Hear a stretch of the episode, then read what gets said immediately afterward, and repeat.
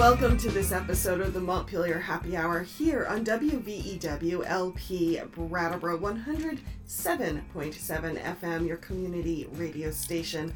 I am your host, Olga Peters, and I have with me on the show today regular contributor, Representative Emilie Kornheiser, who is one of three representatives to the state for the town of Brattleboro, as well as Mike Fisher, who is the Vermont Chief Healthcare Advocate with Vermont Legal Aid. And welcome, Mike. Uh, we have, I think, just saying your title alone tells people that we have a lot of meaty things to talk about because healthcare in Vermont is no small issue, especially during a pandemic. So, so glad you can be joining us today.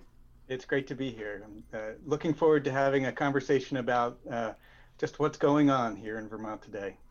Well, I would love to start with um, just a quick summary of your office because I think a lot of people don't realize the breadth of what the healthcare advocate's office does.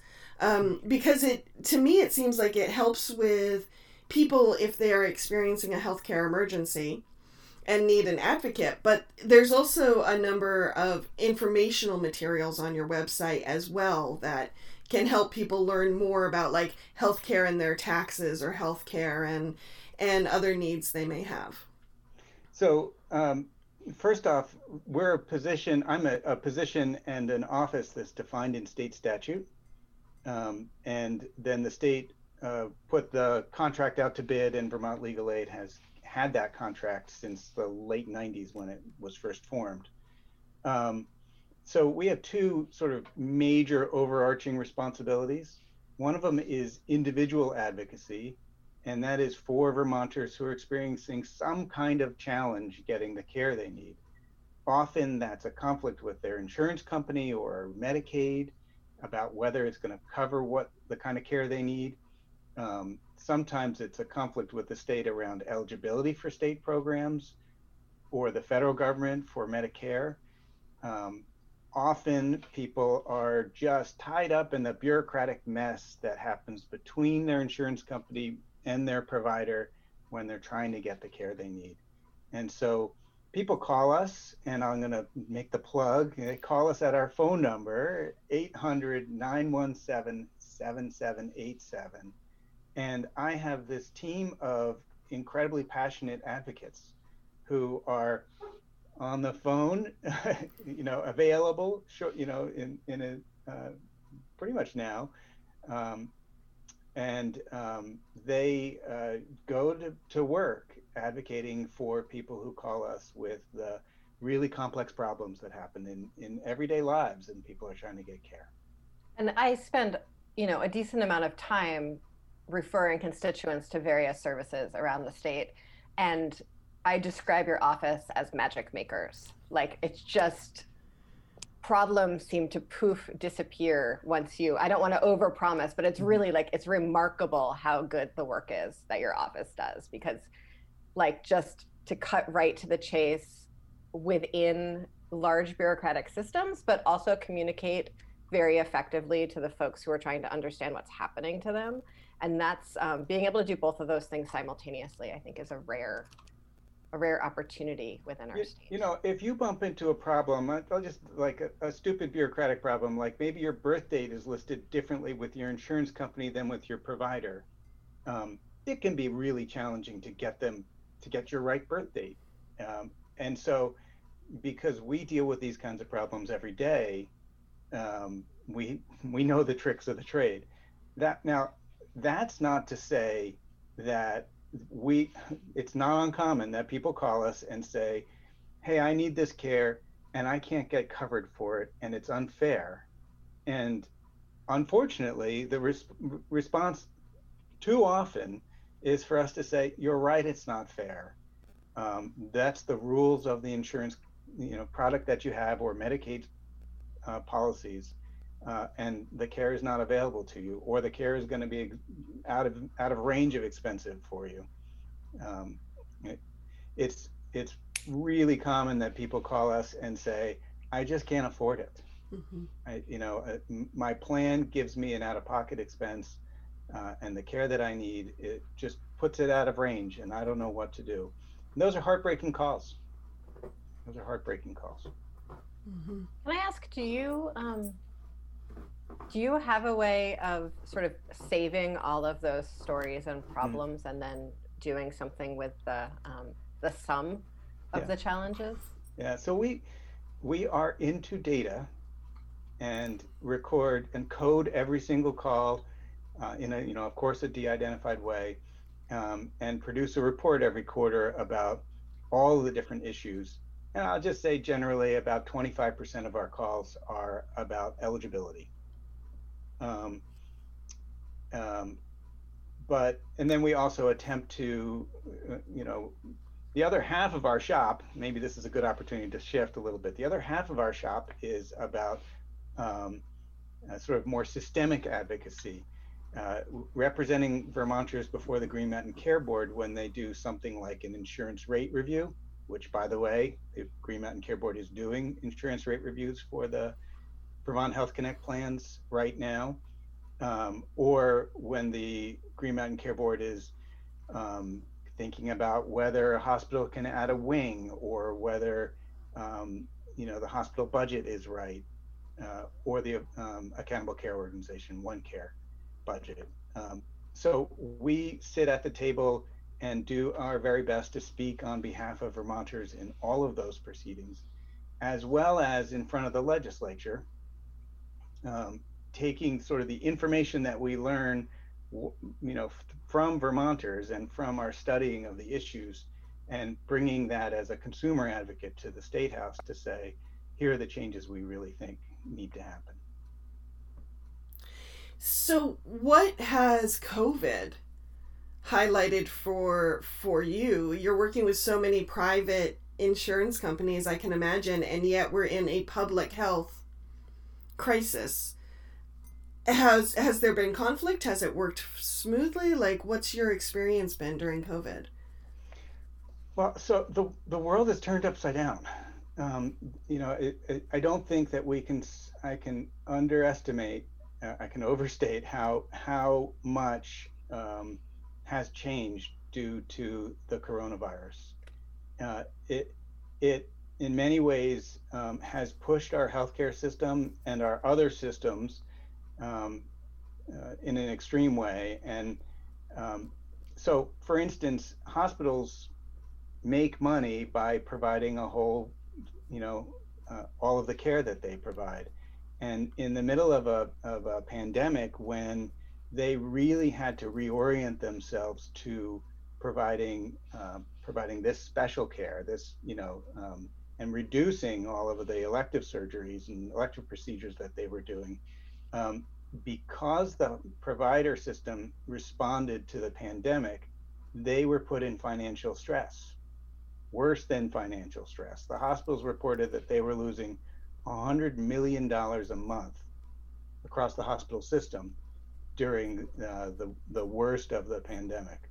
So, because they were responding to the public health emergency, their financing, the financing system didn't work for providers. Wow. And by the same token, that same reduction in care uh, meant that insure that the payers were paying out less claims. The payers meaning the insurance companies, not the, the individuals. Yes. Yes. yes. So uh, that's uh, sort of uh, just a little glimpse at sort of how our regular financing system got turned on its head because there's a healthcare crisis. Um, people ended up and because we we didn't have a New York City experience of of you know tremendous infections here you know thank you very much we've done a great job but in part because we've done a great job um, we've had this dynamic of tremendous stress on the provider community and um, we're in the middle of insurance rate review and so we're going to be arguing about this in the next couple of weeks um, but uh, at least in, during this time, um, it's been a pretty good time, pretty good couple of months for uh, the major insurance companies. Hmm. This is a little detailed, but elective surgeries are not necessarily like, you know, plastic surgery and nose job, right? Like there, can you, It's what, what exactly isn't it? Like, it's not like elective. No, Sounds like it's like you go out for like a fun surgery. yeah, I can't imagine you. that's what it means. It, it, it's something you schedule. Okay. And so usually it's covered by insurance. yes. Great. Yes. So it's not it's not like, you know, I've I've had bad injury and I'm in the emergency department and I need to be treated. It's it's um, it might be the follow up to that that you're going to schedule for the next couple of weeks to get something taken care of. But it's um, no, it's not a fun experience. It's more, I have cancer and I'm scheduling having a body part removed, perhaps. Sure. Okay. Yeah. Thank you. So we've talked a lot on this show over the last, well, I have no idea how many months we've been doing. We've been talking about um, COVID now. Mhm. But over Forever that period, we've um, had a sort of a consistent theme about the cracks that widen in the system and what we can see when those cracks widen and how you know we can see both sides of the gulf. We can see into the gulf more clearly about where the challenges lie um, and how those affect Mhm. vermonters. And i wondered if you could sort of get a little more explicit about that. Well, so I think that it, when the healthcare realm, I think that the legislature jumped quickly and and I think uh, very appropriately uh, to loosen some of the pathways to help people get care, and that you know, for instance, to waive um, copays for uh, certain types of care, mostly COVID-related care, but also some prescription drug needs. Um, just to open the door wider to make sure that people could get uh, have an easier path to getting the care they need. I, have a real expanded did we also expand the um, eligibility for um, the exchange meaning you didn't have to prove it you didn't have to have as much verification yeah. So we we um, well, let me get to that. Okay. Yeah. Yes, take your we- time getting there i'm sorry Yeah. Um, um, well, uh, the uh, Vermont Health Connect usually has an open enrollment period, and um, uh, you know from November fifteenth to um, uh, through the end of the year, you know, for a month and a half is when people can buy insurance. Um, other than and and always when people have a change in life where they you know they get married or divorced or have a baby or move or get a new job those kinds of things they have a special enrollment period um, during this time we had the state had the fed gave us permission and the state has taken advantage of that to have a covid related open enrollment period so anybody who's uninsured right now and wants to be insured has the opportunity to sign up i'm going to throw in if they can afford it okay I wouldn't want to say you have an option to do something that you just can't fit into your no budget. it's not an option Yes. Mhm. Um, the other thing that the legislature did was uh, um, make really important decisions about the flow of the Corona Relief Fund monies, and um, uh, and from my perspective, appropriately recognized the tremendous stress that the provider community was under, and um, directed a substantial amount of money, uh, over three hundred million dollars, to um, to to the provider community. Uh, the the administration has a tremendous task in front of it right now to get those monies out the door. Uh, that's a place that uh, I have some concern about because um, it's easier said than done. Uh, these monies have to be spent before the end of the year, or we lose them. And i'm really curious about that because in most of the other categories of the covid relief funds we were much more prescriptive with what the sort of sub buckets were Hmm. Um, and I know with this 300 something million dollars, um, while there was conversation about health disparities and adult day programs and um, EMS and primary care, small primary care providers and hospital systems, we actually just handed a big bucket over to the administration. And so I'm really curious from you where you think that's going to go and where you think it should go. well, I advocated for more of it to go to Vermonters, Yeah. Um, to Me Vermont. too. Yeah, to Vermonters who were having a hard time getting the health care they needed um, Mhm. because they'd lost tremendous income. I, you know, it's, it's worth just r- reminding ourselves um, we're Vermont families are under under an economic stress that we we haven't seen before. Um, you know, an unemployment rate of of uh, 12.7 percent um, for May. Um, you know, that's 43,700 Vermonters. That's uh, about the size of Windham County, mm-hmm. by the way, mm-hmm. um, being unemployed. And and while there's been some extra, you know, federal money to support those families uh, during this time, that runs out uh, very soon. And um, on top of that, um, you know, uh, some costs have gone up. Costs of food have gone up. Um, Vermont families are under a particular amount of stress at this moment, and um, I say that sort of in in reference to this proposed increase in health insurance costs that um, uh, pre- presents a tremendous challenge for, particularly for Vermont families and businesses, by the way, um, as well as for our health regulator, the Green Mountain Care Board. How do you balance out the costs of providing care with the prescription that, that the rates be of, affordable? Because we know they haven't been affordable for quite a while. From my perspective, there's a, there's a broad swath of Vermont families for whom there are not affordable private health insurance rates.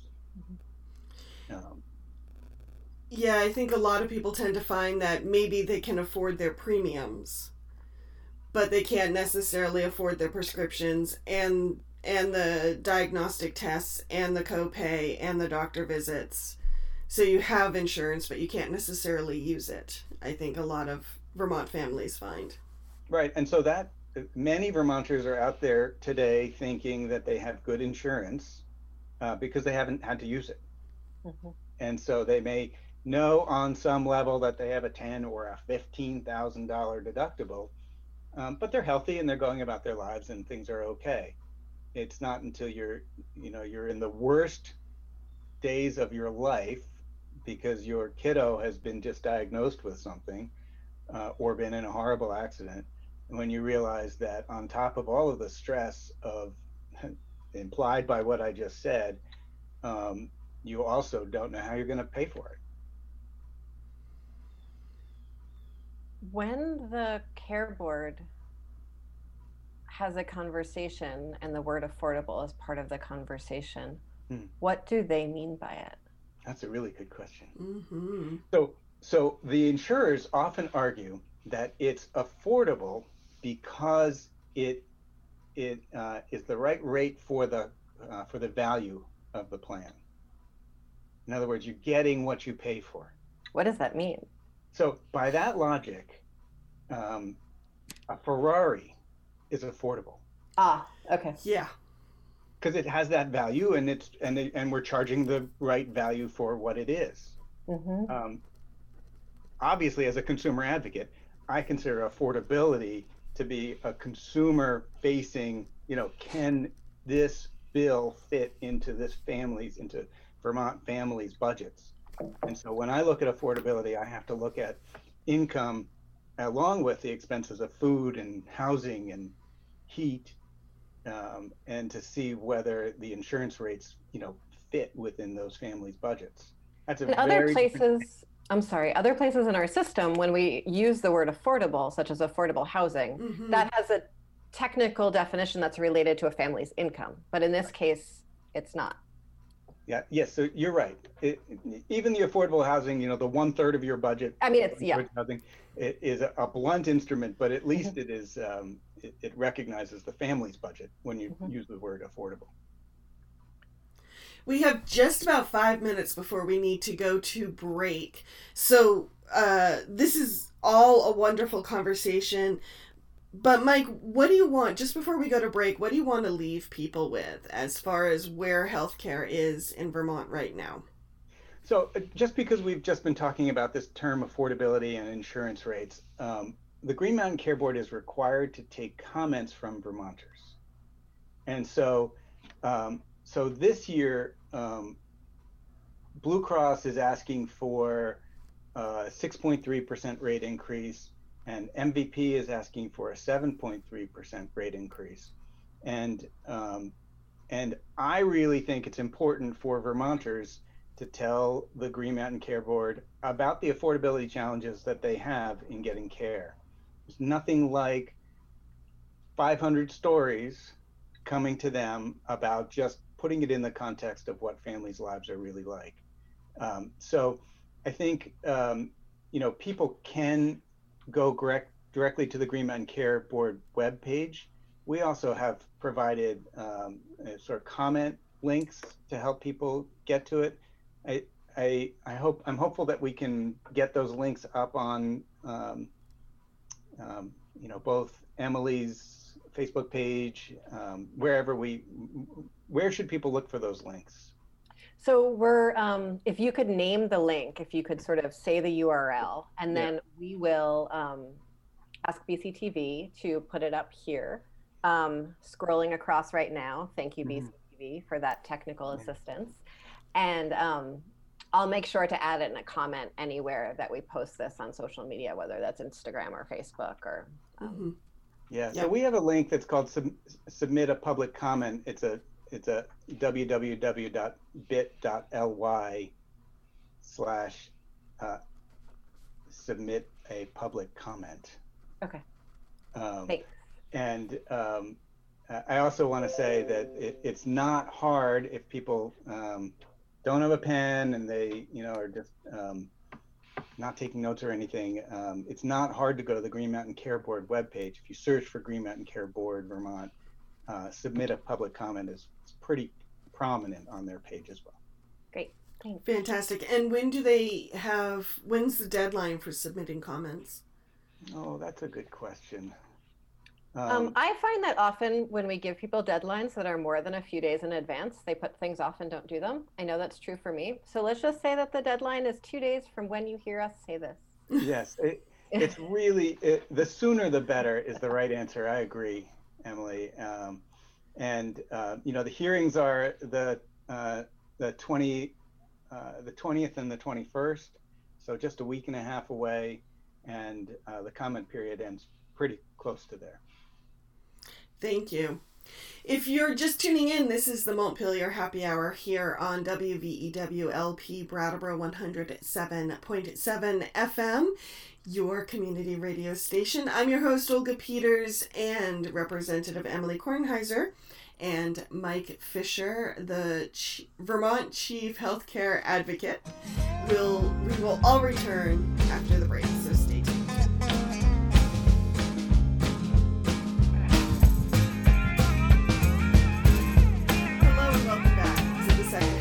Montpelier Happy Hour here on WVEW LP Brattleboro 107.7 FM, your community radio station. I'm your host, Olga Peters, and you, you are just joining us. I'm speaking with Representative Emilie Kornheiser, who is one of three representatives for the town of Brattleboro to the State House, as well as Mike Fisher, who is Vermont's chief healthcare advocate uh, with Vermont Legal Aid. And we are talking, as you can guess, healthcare and COVID.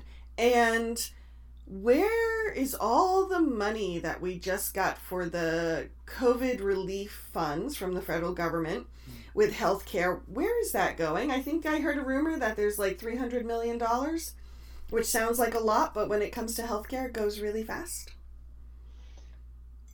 Um, so, so yes, a substantial amount of money um, got appropriated by the legislature to um, to to be put out in grants to Vermont healthcare providers to provide um, relief for the lost income that um, that Vermont providers have experienced. And um, you know, imagine you're a you know a dentist, um, and you um, suddenly have to close up shop. you know, how do you make it through this time? And so I think that you know I just I just sort of played my hand a little bit. I think that there are some you know some very large healthcare institutions in our state, UVM in particular, um, but all of the hospitals that we absolutely need to make sure um, uh, make it through this crisis that they that they're financially viable. but we also have hundreds and hundreds of small providers um, and they might be dentists and they might be primary care docs and they might be many other types of providers um, who are particularly exposed they're small businesses and um, they don't have an association working for them in the same way uh, in the state house um, and so and that- it's i that- just to make sure that people um i don't know if everyone Mhm. loves their dentist as much as I love my dentist. Mhm. And so um, want to make sure that people understand that we can't spare any dentists or primary care doctors in this state. We have a pretty serious both dental and primary care doctor shortage. Mhm. Um, and so losing just one means that there will be a lot of people who um, are already struggling to find a provider who um, have even less of a chance of finding a provider. Yeah, to, to that point, before the COVID crisis, um, we have all been very, very worried about the age of our workforce in, in many of these fields. And the numbers of people, of dentists and of primary care docs and, and, uh, and nurses who are on the, who are ready to retire. Um, and the flow of doctors coming into, of, of providers to come into, uh, to fill those positions. So you put COVID on top of that, and um, you know, I, I think we have many of us have a real concern that there won't be a provider network, uh, as good a provider network, uh, if we don't really make sure that they that they are rescued financially. Interesting. So, uh, so when you ask where's the money gonna going to go to, uh, we've asked the administration, uh, the the legislature asked the administration to um, to create a application process for providers to apply to. Uh, my understanding is that it's in the next couple of days that that's Mhm. going to be opened up. It's, it's, it's imminent. Um, and uh, I'm going to be watching that flow of money, particularly around um, making sure, you know, with the value of making sure that it's going somewhat proportionally to uh, to the various types of providers that there are out there. Um, it's not enough money. Um, you know, we just said, you know, I said earlier that it, that the hospital systems lost something in the range of $100 million a month. Um, we've been at this for four months. That's just the hospitals. Hospitals represent, you know, 35 or 40 percent of our healthcare system. There's a lot of healthcare that happens outside of hospitals. So um, there's just a bit of an, an expression of uh, how much more need there is than the monies that the federal government made available to to the state. Hmm. And then in terms of the hospital systems and um, rural healthcare and our small hospitals versus our big hospital systems, how does that play out when, you know, if people are thinking about Brattleboro Memorial Hospital or Springfield Hospital down here, how how will this affect what I've understood as sort of an increasing consolidation in hospital systems? Yeah, it's a good question. I think um, you know the the pattern has been for hospitals to consolidate, um, and uh, you know you you guys live in a community where um, the challenges of hospital financing has been acute. Uh, again, before the COVID virus, um, and so I, I don't know exactly what to say other than than I think you've just spoken to a real concern. Okay. Um, you know, is this going to push more independent providers and more small hospitals to become part of larger systems? It might. Mhm. Um, and while I have a value, a personal value that is in that uh, is counter to that, I also I get it. You got to survive, and uh, the economic pressures of today m- might force the hands of many providers.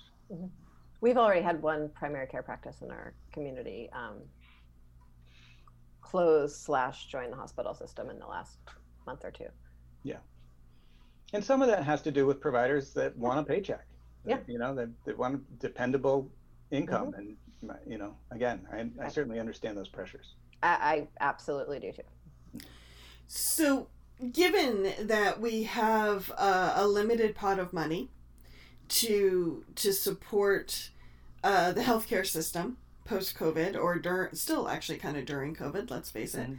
Um, Well, let's talk You- about that for a minute. I- Yeah. you know, you know, we, we are in this uh, this uh, pandemic. We are in this healthcare crisis for a long haul. hmm Um, you know, eh, you know, sort of recent discussion. I've had recent discussions with uh, Vermont, you know, major hospitals to understand sort of the flow of money and patients. You know, are, are people getting access to the care they need?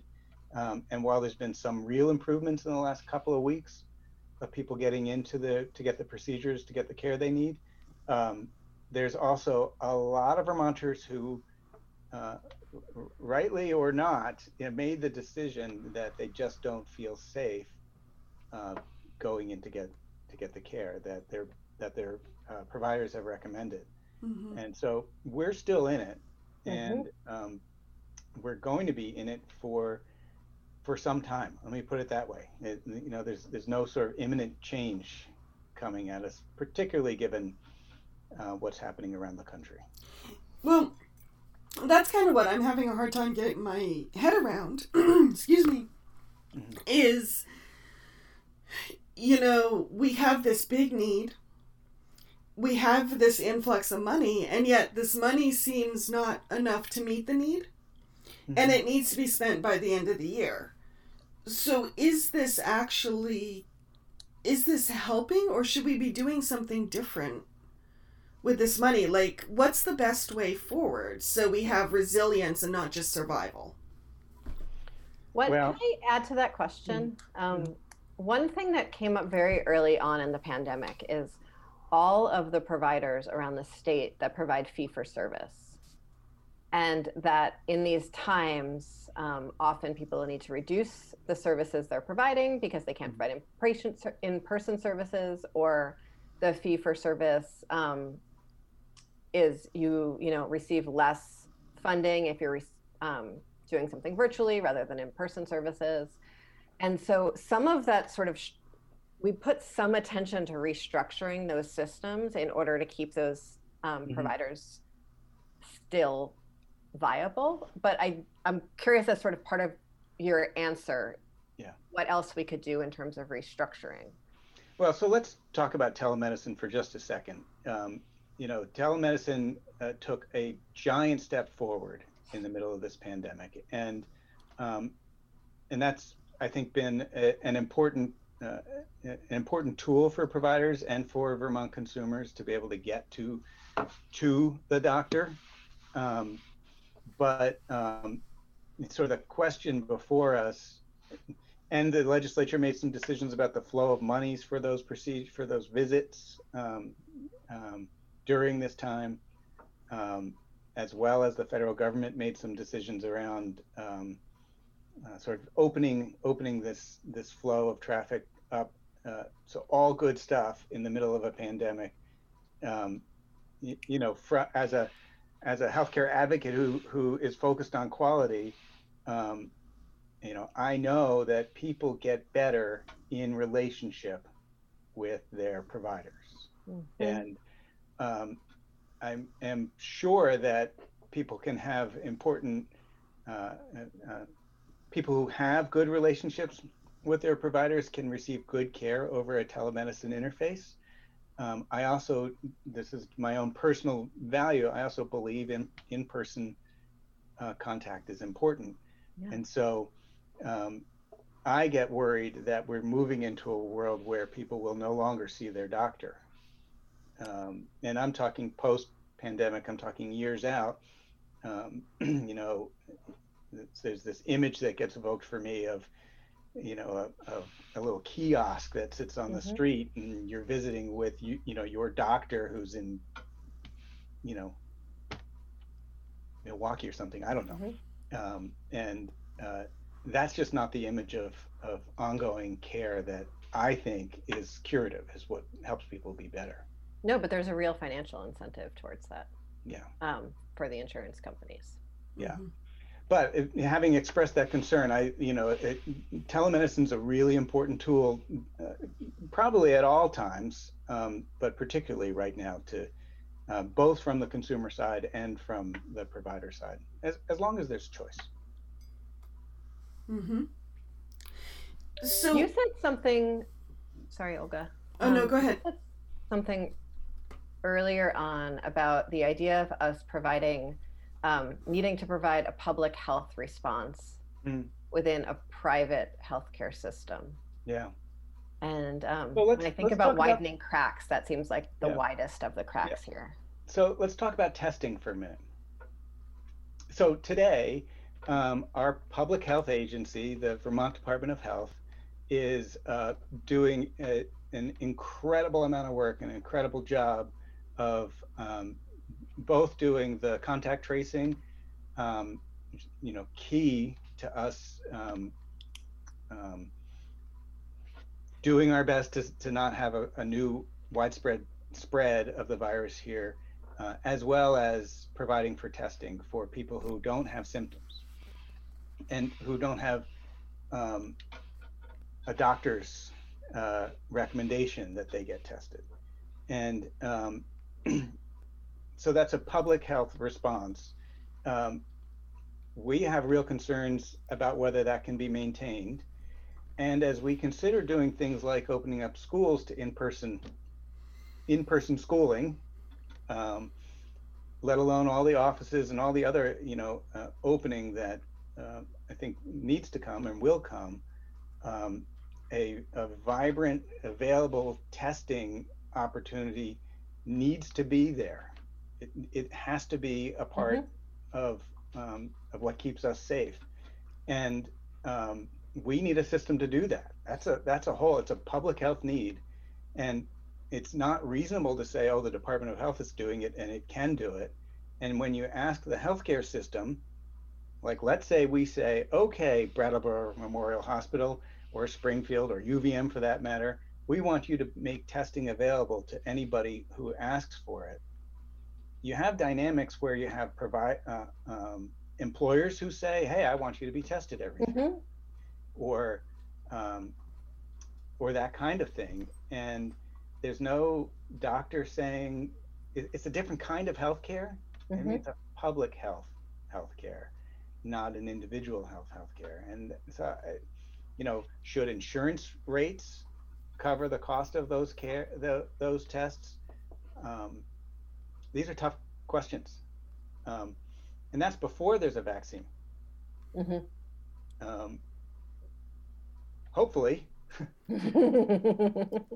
um, we're going to have a vaccine, and Mhm. hopefully it's going to be uh, uh, something. Uh, hopefully, we're going to have a vaccine. We're going to need to Mhm. get it out to everyone. Mhm. Who should pay for that? Yeah. Yeah. Um, I would argue that's a public health need. Mhm. Uh, it's Mhm. just it's it's just as important for me that you get it as it is that I get it. We all need to get it, and um, so that's a a, a big um, public fi- uh, financing challenge. Honestly, we don't have a mechanism to do that. We don't we don't know exactly how to do that. And other vaccines are available at the Department of Health free of charge, but most people go through their doctors and their insurance gets billed for it. Well, Vermont has an interesting public financing for vaccines. Hmm. And I think we're an anomaly. I don't know of another state that does this, but we bulk purchase vaccines uh, today. I'm not talking about COVID. I'm talking about Mhm. flu and Yeah. childhood immunizations, um, and um, and we we finance that with various taxing mechanisms, um, and then um, that gets delivered, you know, at the drugstore or at the at your primary care doc uh, or pediatrician. Uh, so that may be a model for uh, vaccines a little bit simpler than testing. Mm-hmm. Um, oh, it's it's interesting. In my office, as we um, are drafting reopening guidance, Mhm. um, as sort of once we're really doing a lot of client contact, want Yeah. to recommend that staff get tested every two weeks. Yeah. And so we're sitting with, well, we certainly can't ask staff to pay for that. That would be ridiculous. Um, Mhm. and so we send them, you know, here's the Department of Health. They're coming once a week with the pop up site. Can Yeah. you sign up far enough in advance? As many more employers are sort of going through that portal, it's already filling up Yeah. um, long before we hit the Wednesday. Um, Yeah. And so, absolutely, I agree. It's very complicated. And what I found also is that a lot of Vermonters don't seem to know that's even available and are going to urgent care and paying for the test. Um, Mm. And then there's this mix of different tests that people are receiving, and they don't seem to have consistent results. Um, Yeah. Yeah. You know, another Northwest. public health angle, uh, we were talking about independent providers not long ago um, and the financial pressures on them. Um, there, uh, my understanding, and I don't know enough about this, but my understanding is that the purchases, purchasing of masks and other protective equipment um, for the hospital system is is done uh, on, a, on a higher level. I think UVM plays a key role in that.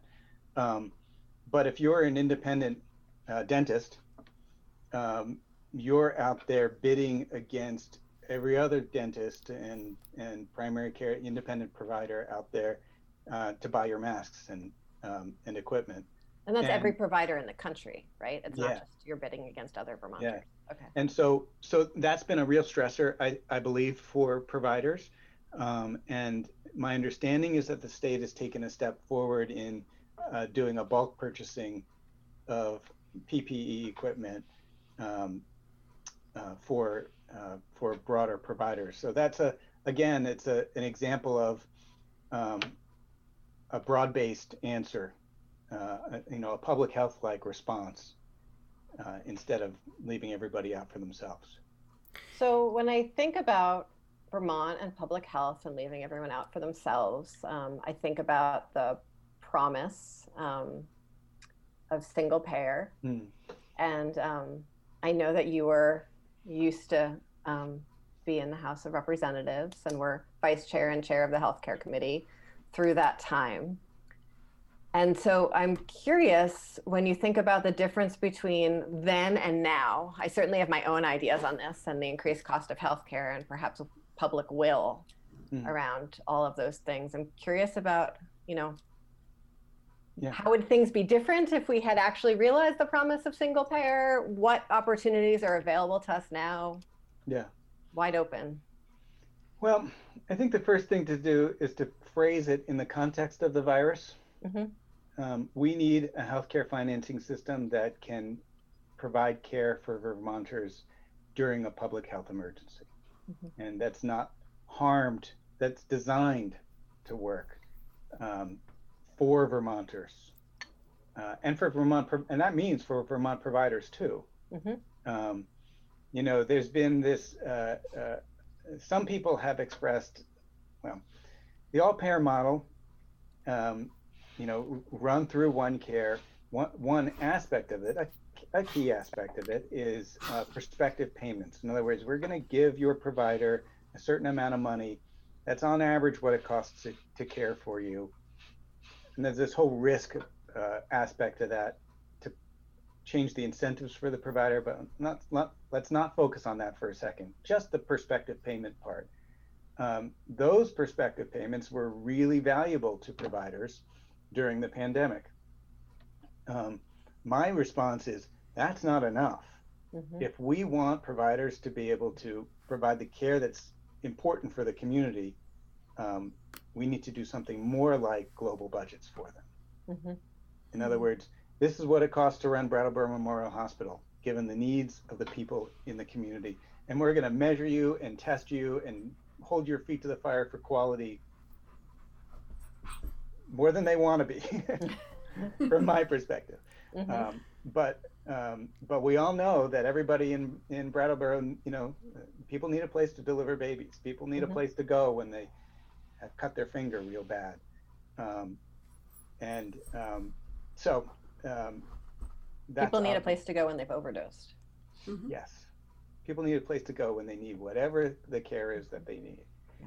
And um, if we want a provider system to, you know, be vibrant and and continue through a crisis like this, I, I, I really think, and I've always felt, honestly, that we need to move to that kind of a financing system. Now, I didn't say a, a word about how we collect the money in that description, just about how we uh, uh, dole it out to the providers on our behalf.